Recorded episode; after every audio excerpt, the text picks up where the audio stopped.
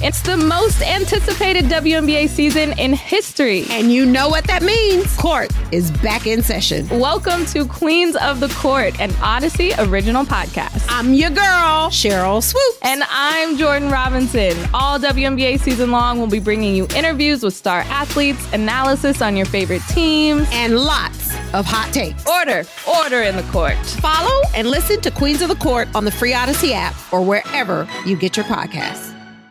What was the vibe, and when do you expect the first trickle of news to be coming out of Halas? Yes, so we'll start with the vibe, and and locker cleanout day is, is a lot less which is a big thing, and is no longer that way. Here, you're kind of stuck for 45 minutes at the uh, disposal of who's going to come in and, and possibly give you a few minutes. The players that did speak today on Monday were uh, very good, but it was a small smattering. I think seven or eight guys that actually uh, talked on their way out the door into the offseason. I think there's a sense that there was legitimate progress made within this season, a hunger to raise the bar in 2024, and an understanding that Sunday's loss was an incredibly jarring reminder of just how difficult it is to have meaningful success in the NFL. So that was w- what I took away from there. In terms of a timeline for news this week, the Bears were spending all day Monday doing exit interviews with the players. At that point, I fully expect Ryan Poles and Matt Eberflus to zoom out. At some point, Ryan Poles and Kevin Warren to zoom out to have big picture, long term discussions about how they envision this uh, football team becoming more prepared to compete for championships. That could take a day or two. It could take three days potentially. But I think everybody just has to be, as we've cautioned for a few days now, patient. Understand the antsiness, understand the eagerness for answers, but uh, they are going to go through this thoroughly. They're going to go through this in a methodical fashion, and they're going to try to make the best decisions possible. Because I think you would agree with me, David, that this next series of decisions is absolutely pivotal to setting the direction for the team for a long time. I do think that's wise. I don't think they need to react emotionally in the moment, and sometimes that's how you can make – uh, bad decisions or maybe uh, ones for the wrong reasons. We'll hear from DJ Moore. We'll hear from Jack Sanborn. We'll hear, we'll hear from Marcedes Lewis. There's a lot of conversation about what's ahead for the Bears, whether it's about Justin Fields' future or Jaylon Johnson's or a lot of the uncertainty that um, faces the Bears in the offseason. Uh, I, I think I want to just reiterate a couple things we talked about at Lambeau Field on Sunday night in terms of the three most pressing, I think, most commonly asked questions about what's ahead for Matt Eberflus, what's ahead for Luke Getsy, what's ahead for Justin Fields. Dan, I think it's almost uh, whether you agree with Matt Eberflus returning for a third season or not out there in Bear fandom, I do think it seems uh, like a tell, at least, that if he sat through Hey everyone, this is Brett Boone. Would you know it? I've got a podcast going strong in our fourth year. Tune in as I sit down with my friends, some of the biggest names in sports, media, entertainment, for a lot of fun and in depth conversations. As you know, baseball's been my life. It's been in the family for a long time, but it's a lot more than that here. It's sort of like taking a ride in a golf cart around a beautiful track. Join me every week for multiple episodes on the Brett Boone podcast, available on the Audacy app or wherever you get your podcasts. X interviews with every player from 7 a.m. in the morning until 4 o'clock in the afternoon. I don't think they would do that with a coach they're about to fire. I, I don't know. I don't know. This is Kevin Warren's first time as the team president sitting in on this type of decision. And so uh, everything we've heard from Ryan Poles over the last several months has been incredibly supportive of Matt Eberflus. Again, on the pregame show on Sunday uh, before the Bears Packers game, he, he again vocalized his you know heartfelt endorsement of who Matt is as a leader and his ability to steady a ship uh, under pressure and, and during turbulent times. Um, that's all there. But I, I do think it's imperative that this organization from the top down stops for a minute and zooms out and takes a few minutes to, to figure things out. So I don't know. I'm not uh, I'm not willing to go there with a final conclusion yet. Um, a final conclusion is coming, and then we'll kind of just weigh that for what it is and see where it heads. Do you think that it's pertinent? Uh, anything uh, about potential candidates, Jim Harbaugh from Michigan, if he decides to move on, a coach who might be currently employed. We've talked about this before. Also, as you think about an answer to that one, did anything that happened on what's traditionally known as Black Monday in the NFL, Arthur Smith, Ron Rivera um, were the first two coaches, I think, to get informed on Monday morning. They were fired. Did any of the news on Black Monday surprise you? Well, Panthers general manager Scott Oh, Fitterer yeah.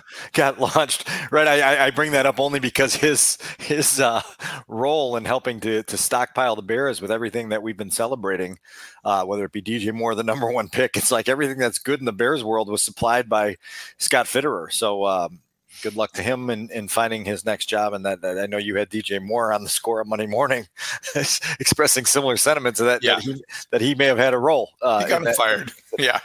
I pretty much put it in those terms. He didn't disagree, but he got him fired.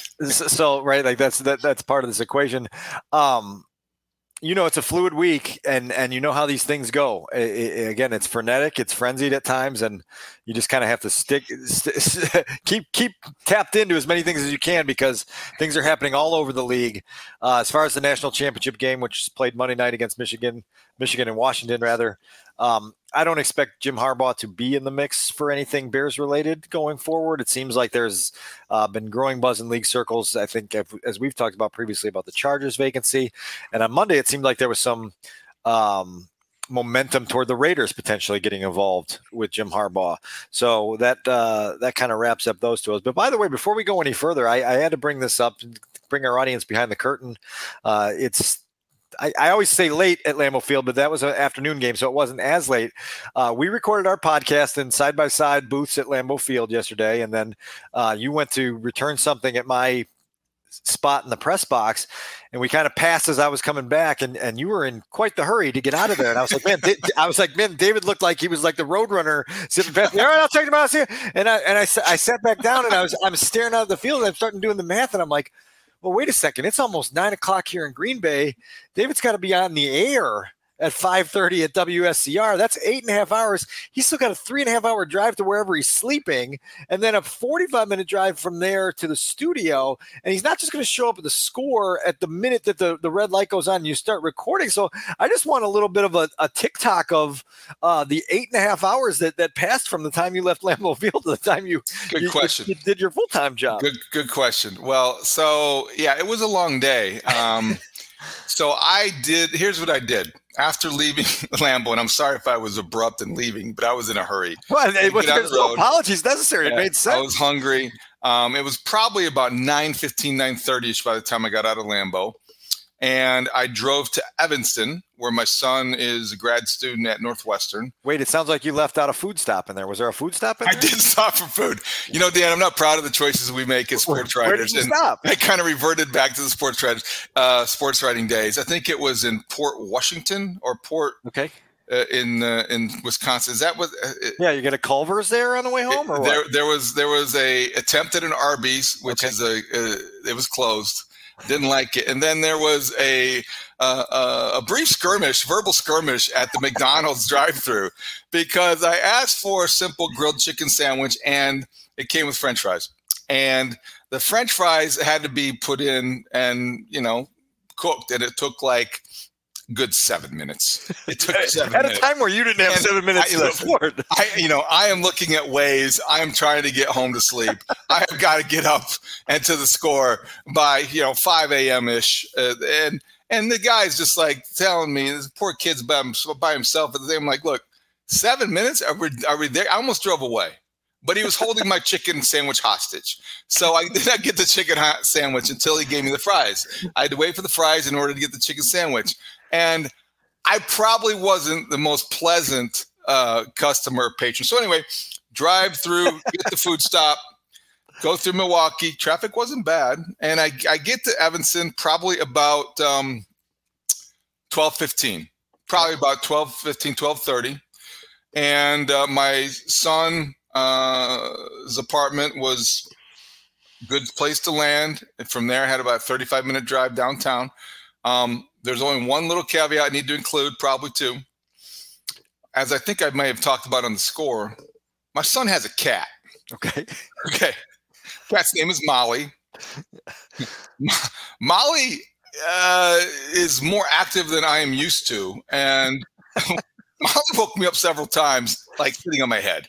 So I'm not a cat guy, Dan. We have, we have two dogs, not a cat guy. Anyway, did not sleep great. Couple hours sleep, got up, drove to um, drove to the score, and we did our show, and here we are. I mean, I, this first and foremost is going to be the episode we submit for a Lisagor award because this is honestly like between the chicken sandwich skirmish and the cat on your head and the two and a half hours of sleep. Like that's like people need to know the dedication to the craft here, and that that right there is a example of the dedication to the craft. Well, I love Lambeau Field. I, I, I do actually. I, I like that venue. I like the rivalry. Obviously, I do think it's a fun place to visit, and there was a lot at stake. And yeah, and as I said to you, you know, if I'm going to build up as I did that game as the stuff that legends are made. Didn't quite go that way, but it was worth going. So anyway,